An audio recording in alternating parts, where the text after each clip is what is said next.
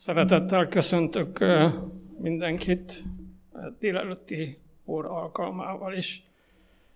Ezekben a napokban a közösségünkben, az Adventista Egyházban egy tíznapos ima alkalom folyik, amelyben újra és újra Istenhez fordulunk, és hálát adunk, kérünk, beszélünk Istennel, vagyis élünk az ima lehetőségével.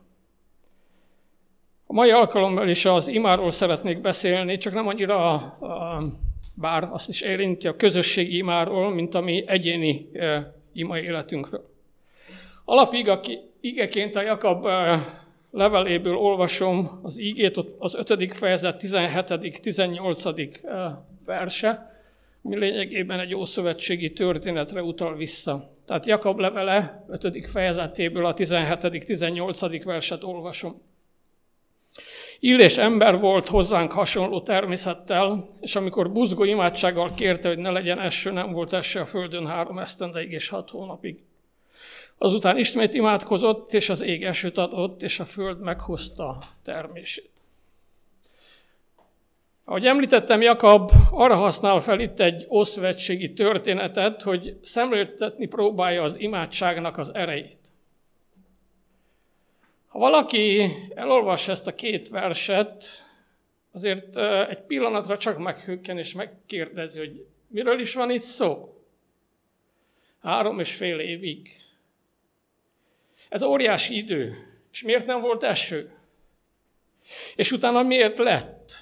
És miért éppen akkor lett? És ebben az egészben mi illés profita szerepe? Micsoda ő, eső csináló? Ha ilyen kérdéseket intézünk az ígéhez, akkor Isten azokra kész válaszolni. Aki nem kérdez, annak nincs mit felelni. Tegyük fel ezeket a kérdéseket, és engedjük, hogy Isten így gazdagítson minket. Ismerjük ezt a ószövetségi történetet, Illés történetét, amikor oda megy Akhábhoz, és azt mondja, hogy három és fél évig nem lesz eső, aztán menekülnie kell, ismerjük az egész eh, környezetet, történetet, hogy hogyan védi meg Isten, aztán hogyan jön vissza a kármeli történetet és az egészet. Ezt használja itt fel Jakab apostol arra, hogy az emberekben tudatosítsa, és bennünk, bennünk tudatosítsa, hogy érdemes imádkozni. Illés imádkozott, és akkor ez meg ez történt. Csak hogy éppen itt vetődik fel egy izgalmas kérdés. És ma én csak erről szeretnék beszélni. Mi itt a helyzet? Az-e, hogy Illés akarata szerint cselekedett Isten, vagy hogy Isten akarata szerint imádkozott Illés? Mert nem mindegy. Illés akarta azt, hogy három és fél évig asszály legyen, és utána eső, és Isten ennek megfelelően cselekedett, vagy Isten döntése volt ez, hogy ne legyen eső, és utána ismét adott termékenyítő záport, és Illés ezt felismerve könyörgött azért, hogy Istennek ez a terve valósuljon meg. Vagyis belelátott Isten tervébe valamilyen módon, és ezzel a tervel összhangba kért. Ez fontos két szempontból is. Egyrészt, mert életfontosság, hogy helyes Isten ismeretünk legyen. Hogy ismerjük, aki a Bibliában kijelenti magát. Másrészt csak ebből a helyes istenismeretből származhat helyes imádság. Aki elolvassa a királyok első könyvének ezt a két fejezetét, annak a számára egyértelmű lesz, hogy mindez Isten döntése volt. Ő akarta ezt így. Tehát nem illés, kénye, kedve szerint cselekszik itt, és nem is illés kérését teljesíti Isten, hanem Isten tervébe lát bele illés, és annak megfelelően imádkozik. Még mindig fennáll egy kérdés, ha Illés nem imádkozott volna, akkor Isten nem mit cselekedett volna? A Bibliából világos, hogy Isten imádságaink nélkül is jól elkormányozza a világot, és benne a mi kicsi életünket is. Akkor minek imádkozni? Akkor mi a szerepe és jelentősége az imádságunknak? Miért van rá szükség, vagy van-e egyáltalán rá szükség, ha Isten enélkül is azt teszi, amit ő eldöntött? Mert ő egy mindenható Isten, és nem mi rángatjuk a kényünk kedvünk szerint, hogy cselekedjen valamit. Itt látunk, láthatunk bele, mint egy kis ablakon keresztül, abba, hogy Isten milyen nagy ajándékot adott a benne bízóknak akkor, amikor biztosította számunkra az ima lehetőségét. Mert valami módon, egyelőre csak így mondom, mégis felhasználja imádságainkat az ő világkormányzó munkájában Isten. De nem neki van szüksége erre, hogy mi imádságainkkal tanácsoljuk őt, hogy felhívjuk a figyelmet, hogy Uram, most ez kéne, egy aktuális kérdésre, szükségletre, hanem a hívőnek van szüksége arra, hogy miközben imádkozik, felismerje, hogy mi Isten döntése és elhatározása. Miközben oda megy, elkezdi mondani a kérését, belelát az Isten tervébe, és megváltozik az a kérése is. Azonosuljon Isten akaratával, és mindig újra azért imádkozik, amit Isten cselekedni akar, vagy ajándékozni akar. Erre éppen a hitbeli fejlődésünk szempontjából van szükségük, hogy megtanuljunk azonosulni Isten akaratával, és ebben az ő hatalma, ő hatalmasan használja az imádságot. Mert csak aki azonosul az ő akaratával, és még imádkozni is azért imádkozik, amit Isten, amit Isten úgyis megtenne, az lesz használható eszköz Isten kezében. Ezeken keresztül tud áldást adni a nem hívő környezetének is Isten. Ezeket az embereket tudja bevonni az ő világot kormányzó és embereket megváltó, megszabadító munkájába. Az odaadó, elmélyült, rendszeres imádkozás nélkül pedig senki sem válik alkalmassá erre. Isten imáink nélkül is kormányozza ezt a világot. Ha Illés nem imádkozik esőért, vagy a szárazságért, ő ott akkor is ezt cselekedte volna Isten. De Illésnek volt szüksége arra, hogy miközben leborult és imádkozik, egyre bizonyosabbá válik abban, amit Isten akar, hogy ki is ő. Csak aki mindezt tudja és komolyan veszi, akkor is komolyan veszi, amikor még nem következett be, azt tud erről meggyőződéssel beszélni a reálbizottaknak, tud, a vilá- tud világítani, azt tudja mutatni, az utat mutatni. Vagyis az lesz áldása mások számára, azt tudja Istent használni az ő munkájában. Erre is a mi megváltónk Jézus Krisztus a példa. Amikor kereszt halála előtt az utolsó éjszakán megkísértette Jézust az a gondolat, hogy ne járja vége a elváró szenvedés útját, mégiscsak szörnyű dolog az. Leborult az atya előtt, imádkozott, és akkor ezt mondta, Atyám, ha lehetséges, múljék el tőlem a keserű pohár, hogy ne kelljen kínom azt. De mindazonáltal ne úgy legyen, ahogy én akarom, hanem ahogy te. Aztán azt olvassuk, hogy másodszor is imádkozott Jézus. De akkor már másként, akkor már így hangzik az imádsága, ha nem lehetséges, hogy ki ne ígyom azt, legyen meg a te akaratod. És meglepetésre azt olvassuk, hogy harmadszor is imádkozott ugyanezekkel a szavakkal. Hát erre kinek volt szüksége? Az atya úgy is elvégezte, hogy mit akar. Annak idején a mennyei tanácsban, amikor ezt megbeszélték, a fiú igent mondott erre. De most a szenvedések teljességének a küszöbén egy pillanatra megingott ebben, ebből imádság lett, és azt mondja, hogy ha lehetséges, ne kelljen kínnom.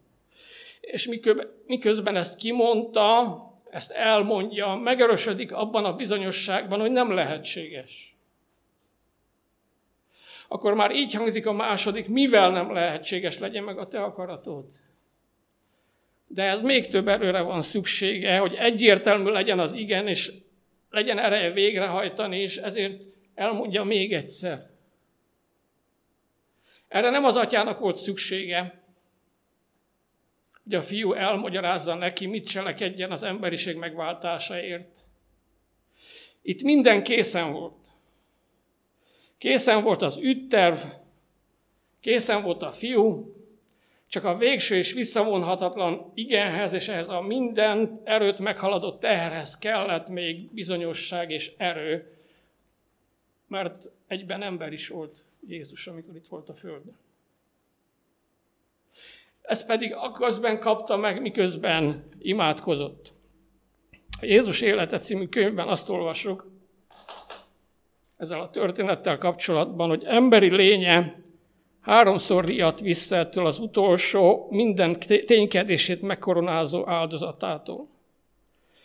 Lélekben most az emberi nemzetség egész története még egyszer elvonult a világ megváltója szeme előtt. Látta a bűn hatalmát, az elkárhozott világ jajkiáltásai és panaszkodásai a szíve mélyéig hatolnak. Látta a világ fenyegető végzetét, és meghozta döntését. Megmenti az embereket a kárhozattól, bármibe is kerül ez neki. Elfogadja a vérrel való megkeresztelését, hogy által az elkárhoztatásra szánt milliók örök életet nyerhessenek. Majd így folytatja, hogy Krisztus kínszenvedése nem múlt el, ez már az ima utáni részre írja Ellen White, de lelki levertsége megszűnt. A vihar nem csillapodott le, de Krisztus, aki célpontja volt a viharnak, eléggé megerősödött ahhoz, hogy szembe merjen szállni dühöngésével. Megnyugodva jött ki a viharból, mennyei békesség nyugodott vérfoltos arcán. Vagyis az ember Jézus megrendült, hogy mit is vállaltam én most el. Az atyához fordult, és miközben imádkozott, rájött, hogy ez a terv már megvan, ezt már rég eldöntötték, hogy nem az a cél, hogy elkerülje, hanem pont az a cél, hogy megtegye. És ebben erősödött meg ima közben. Sok rossz imádságunknak az az oka, hogy hamis az Isten képünk. Ki így, ki úgy elképzel magának egy Istent, de az nem azonos azzal, aki valóban létezik, aki kijelentette magát. Akinek helyes Isten ismerete van, azt tudja, hogy Isten nem arra való, hogy a mi kéréseinket teljesítse. Ez fontos, hogy egy életre eszünkbe vessük. Ez egy pogány megközelítése az imának és a kéréseinknek. Isten nem azért van, hogy kívánságainkat teljesítse, ezt ki kell mondani, mert a Biblia erre tanít minket. De erre csak az képes, aki egészen belesimul az ő akaratában, aki akarja és tudja cselekedni az akaratát, és ebből óriási, ebben óriási eszköz az imádság. Lehet, hogy ez az imádság úgy kezdődik, hogy mondom Istennek a kéréseimet, és ez is szabad. És igen, is kell. Hogy kiöntöm a szívemet Istennek, így nevezi a Biblia az imádságot. Ami éppen benne van, azt oda teszem elé. Dávid még ha haragudott is valakire, aki éppen üldözte, ott azt is elmondta Istennek. A haragomat is kiöntöm elé. Azt mondja egyik helyen, hogy Uram, látod, hogy most milyen nehéz helyzetben vagyok, több irányból is támadnak engem, te vagy az igazságtevő, rád bízom, hogy igazságot tegyél, hozzád menekülök, őrizd meg és ments meg engem. Így kezdődik az imája. Aztán úgy folytatódik, hogy miközben mondom, ami a szívemben van, egyre világosabban látom, hogy mi Isten célja velem. Hogy lehet, hogy nem is azt kell kérjem, amit eddig kértem. Hogy melyik az az út, amelyiken járnom kell. Hogy mik azok a célok, amiket ő tűzött ki elém. Hogy mik azok az eszközök, amiket ő kínál nekem, és nem a világ ezeknek a céloknak az elérésére. És egyre jobban megerősödöm abban, hogy jobban tudja ő, hogy mi kell nekem. És még ha nem értem is minden részletét egyelőre, akkor is igent mondok rá, mert ő mondta, mert ő, az ő akarata jobb, mint az enyém, mert az ő akarata az egyedül jó akarat. A tanácsok a gyülekezeteknek című könyvben azt olvassuk, hogy minden keresztény, aki igaz szívvel jön Istenhez, és őszinte imáját hittel küldi fel hozzá, választ nyer imájára. Hited ne csökkenjen Isten ígéreteiben, ha nem látod, vagy nem érzed azonnal a választ imádra. Ne félj bízni Istenedben, támaszkodj ígéreteire. Isten sokkal bölcsebb annál sem, hogy tévedjen, és sokkal jobb annál, hogy sem, hogy visszatartson valami jót gyermekeitől. Nem tudom, hogy emlékszünk egyik ige hirdetésemben, amikor a hit pajzsáról beszéltem, akkor említettem egy igét az új szövetségből, amelyben az van, hogy Isten már megadta azt a kérést, ami az ő akaratával egy van, ami pedig nem az jobb, hanem adja meg. És ezek után tud örömmel és meggyőződéssel engedelmeskedni Isten gyermek, és eközben engedelmeskedés közben bontakozik ki igazán. Itt már nem ő valósítja meg magát, hanem Isten valósít meg egy embert, és formál olyanná, amilyenné ő tervezte, és amilyenné csak ő tudja újjá teremteni. Ebben nagyon fontos eszköz az imádság. Itt arról van szó, hogy mély, őszinte, koncentrált, egyszerű imádság közben végzi el Isten mindezt bennünk. Tehát nem illés és az illések irányítják a felhőket,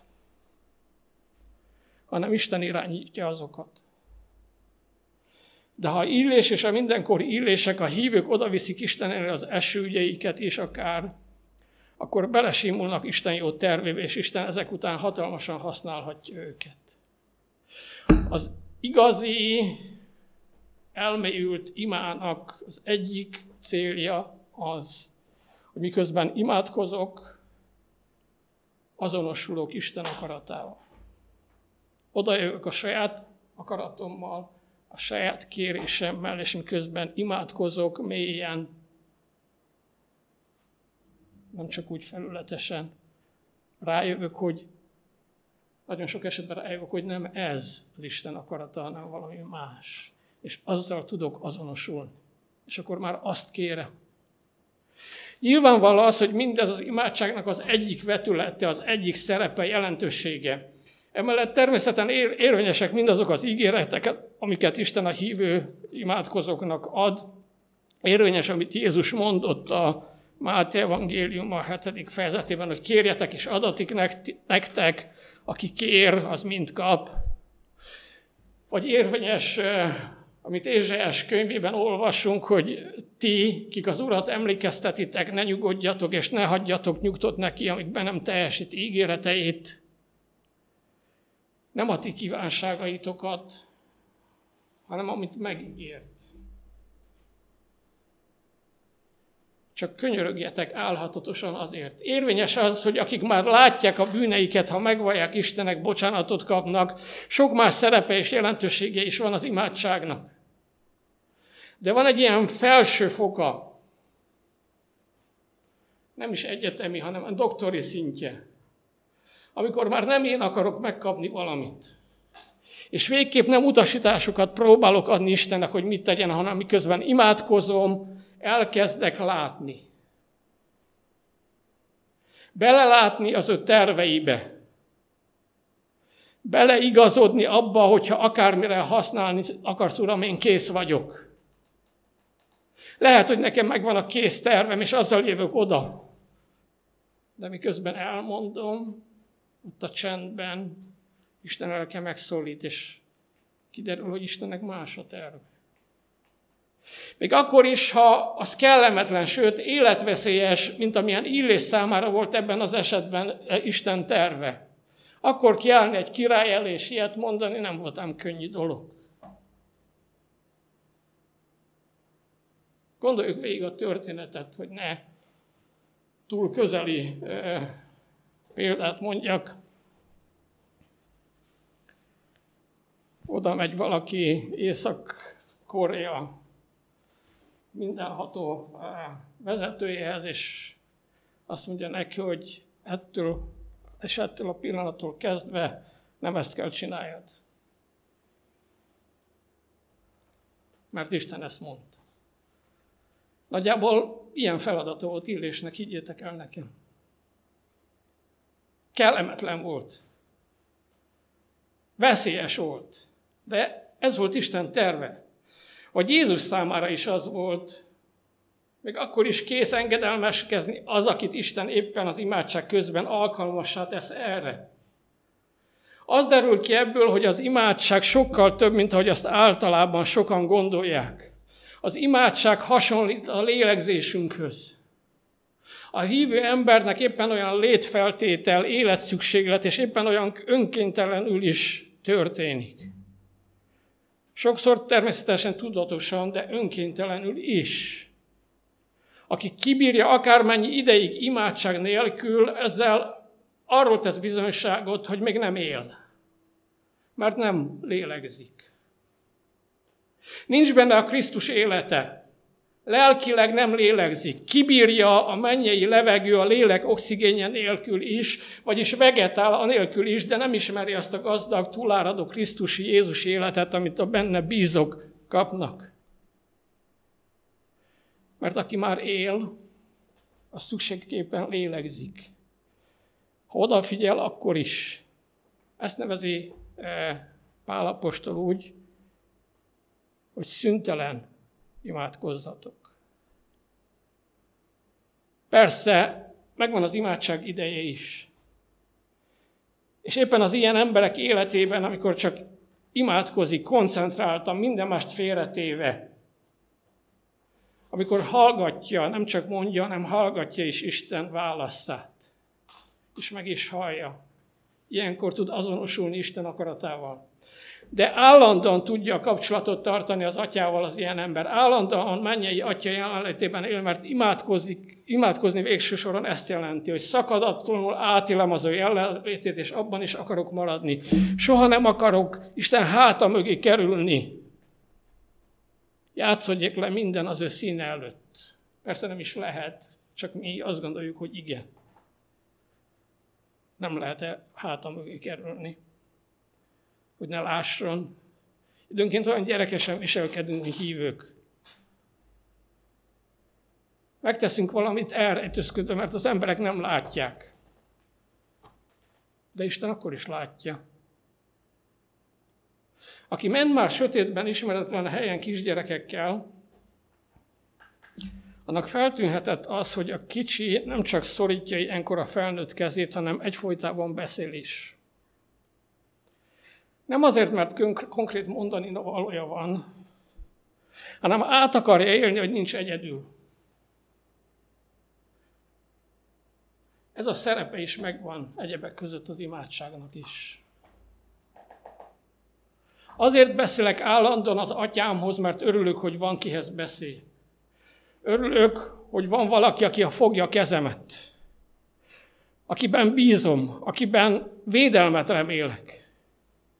Ilyen gyümölcsei is vannak az imádságnak.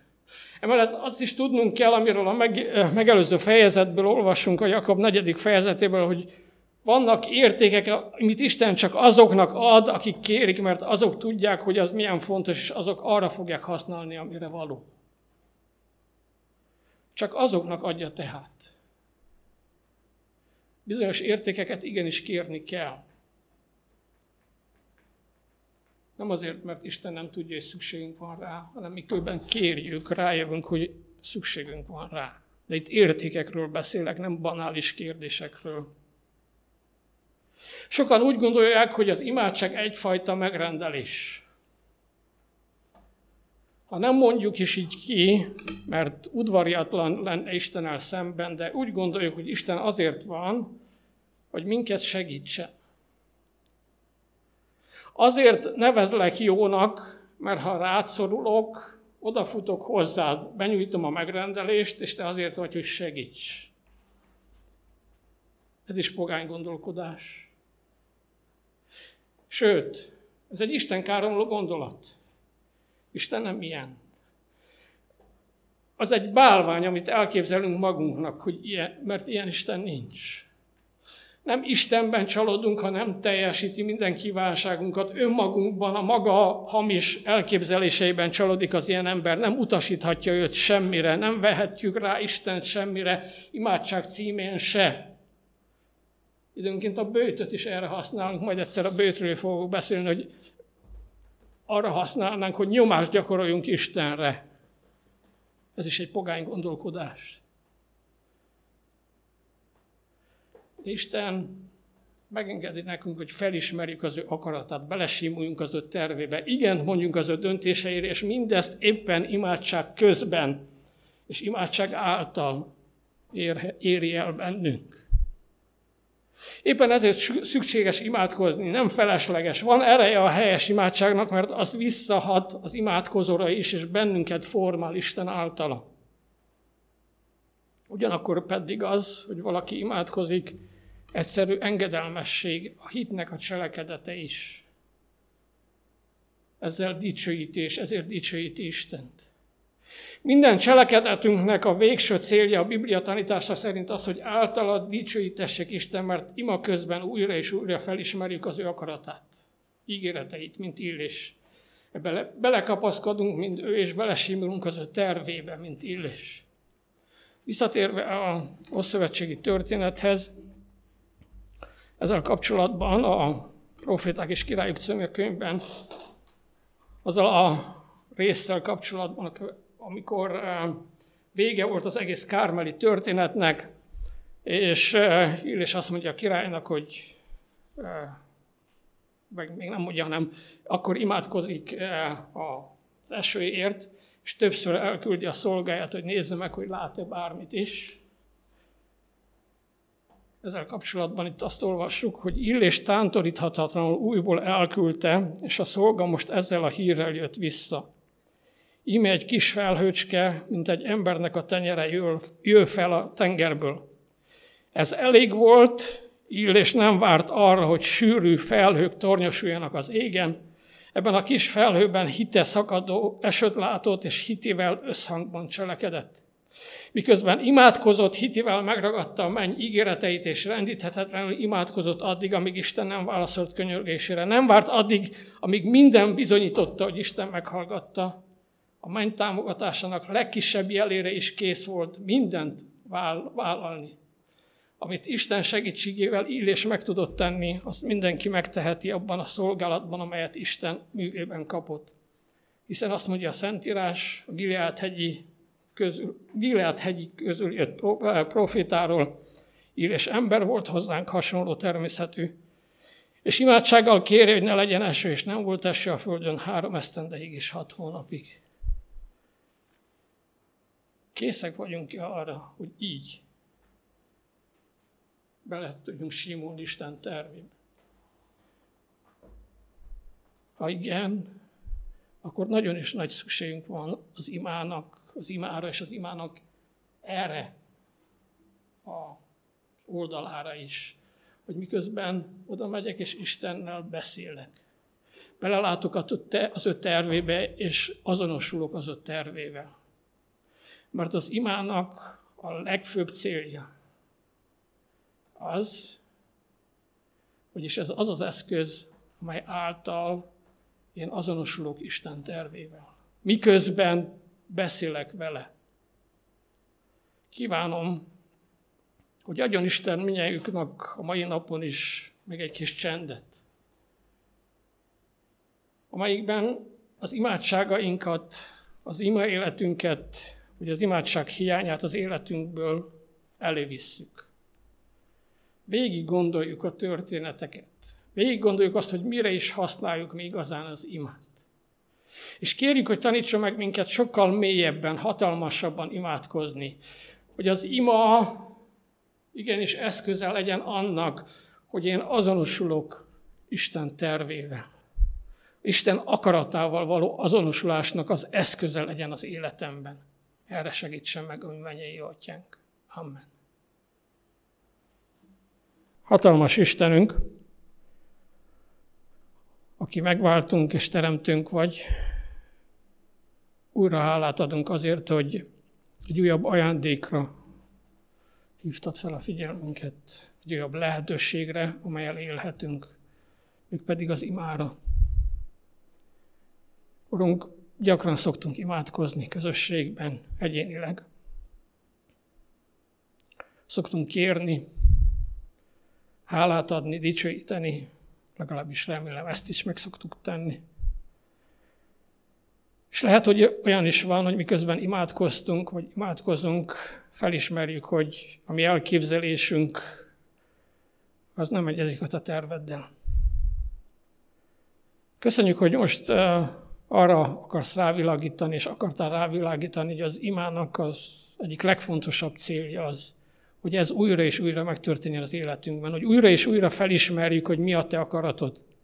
Hogy miközben imádkozunk, miközben elcsendesedünk, miközben beszélünk te veled, belelássunk a te tervedbe. És azt kérjük tőled, ami a tervednek a része, akár a mi életünkkel kapcsolatban, akár a környezetünkkel kapcsolatban, a szolgálatunkkal kapcsolatban, a közösséggel kapcsolatban. Ad, hogy az imának ez a Isten akaratával való azonosulás eh, része egyre inkább jelen legyen a mi életünkben, a mi életünk, imai életünkben, és ezáltal egyre inkább belesémuljunk tervedbe. Urunk, bocsáss meg, ha volt akár olyan is életünkben van, hogy az imát uh, saját vágyaink, elképzeléseink megvalósítására használtuk, vagy használjuk. És hát, hogy ne így közeledjünk Te hozzád. Mert egy mindenható Isten vagy, aki szeretsz minket, és igen, kész vagy sok mindent megadni. De nem azért, mert mi kívánjuk, mert mi vágyjuk, hanem azért, mert tudod, hogy az jó nekünk. Urunk, hát, hogy az előttünk álló nap hátralevő részében is, életünk hátralevő részében is az ima fontos szerepet játszon az életünkben, és eléri a célját, hogy újra és újra meglátjuk a te tervedet. És köszönjük a te végső tervedet, a te eljövetel, Jézus eljövetelét, amikor már nem az imán keresztül kell kapcsolatot tartsunk veled, hanem látok, láthatunk téged szemtől szembe. Urunk, nagyon várjuk ezt az alkalmat, ezt az időt, attól, hogy megtörténjen, és attól, hogy ott legyünk veled, atyánk. Amen.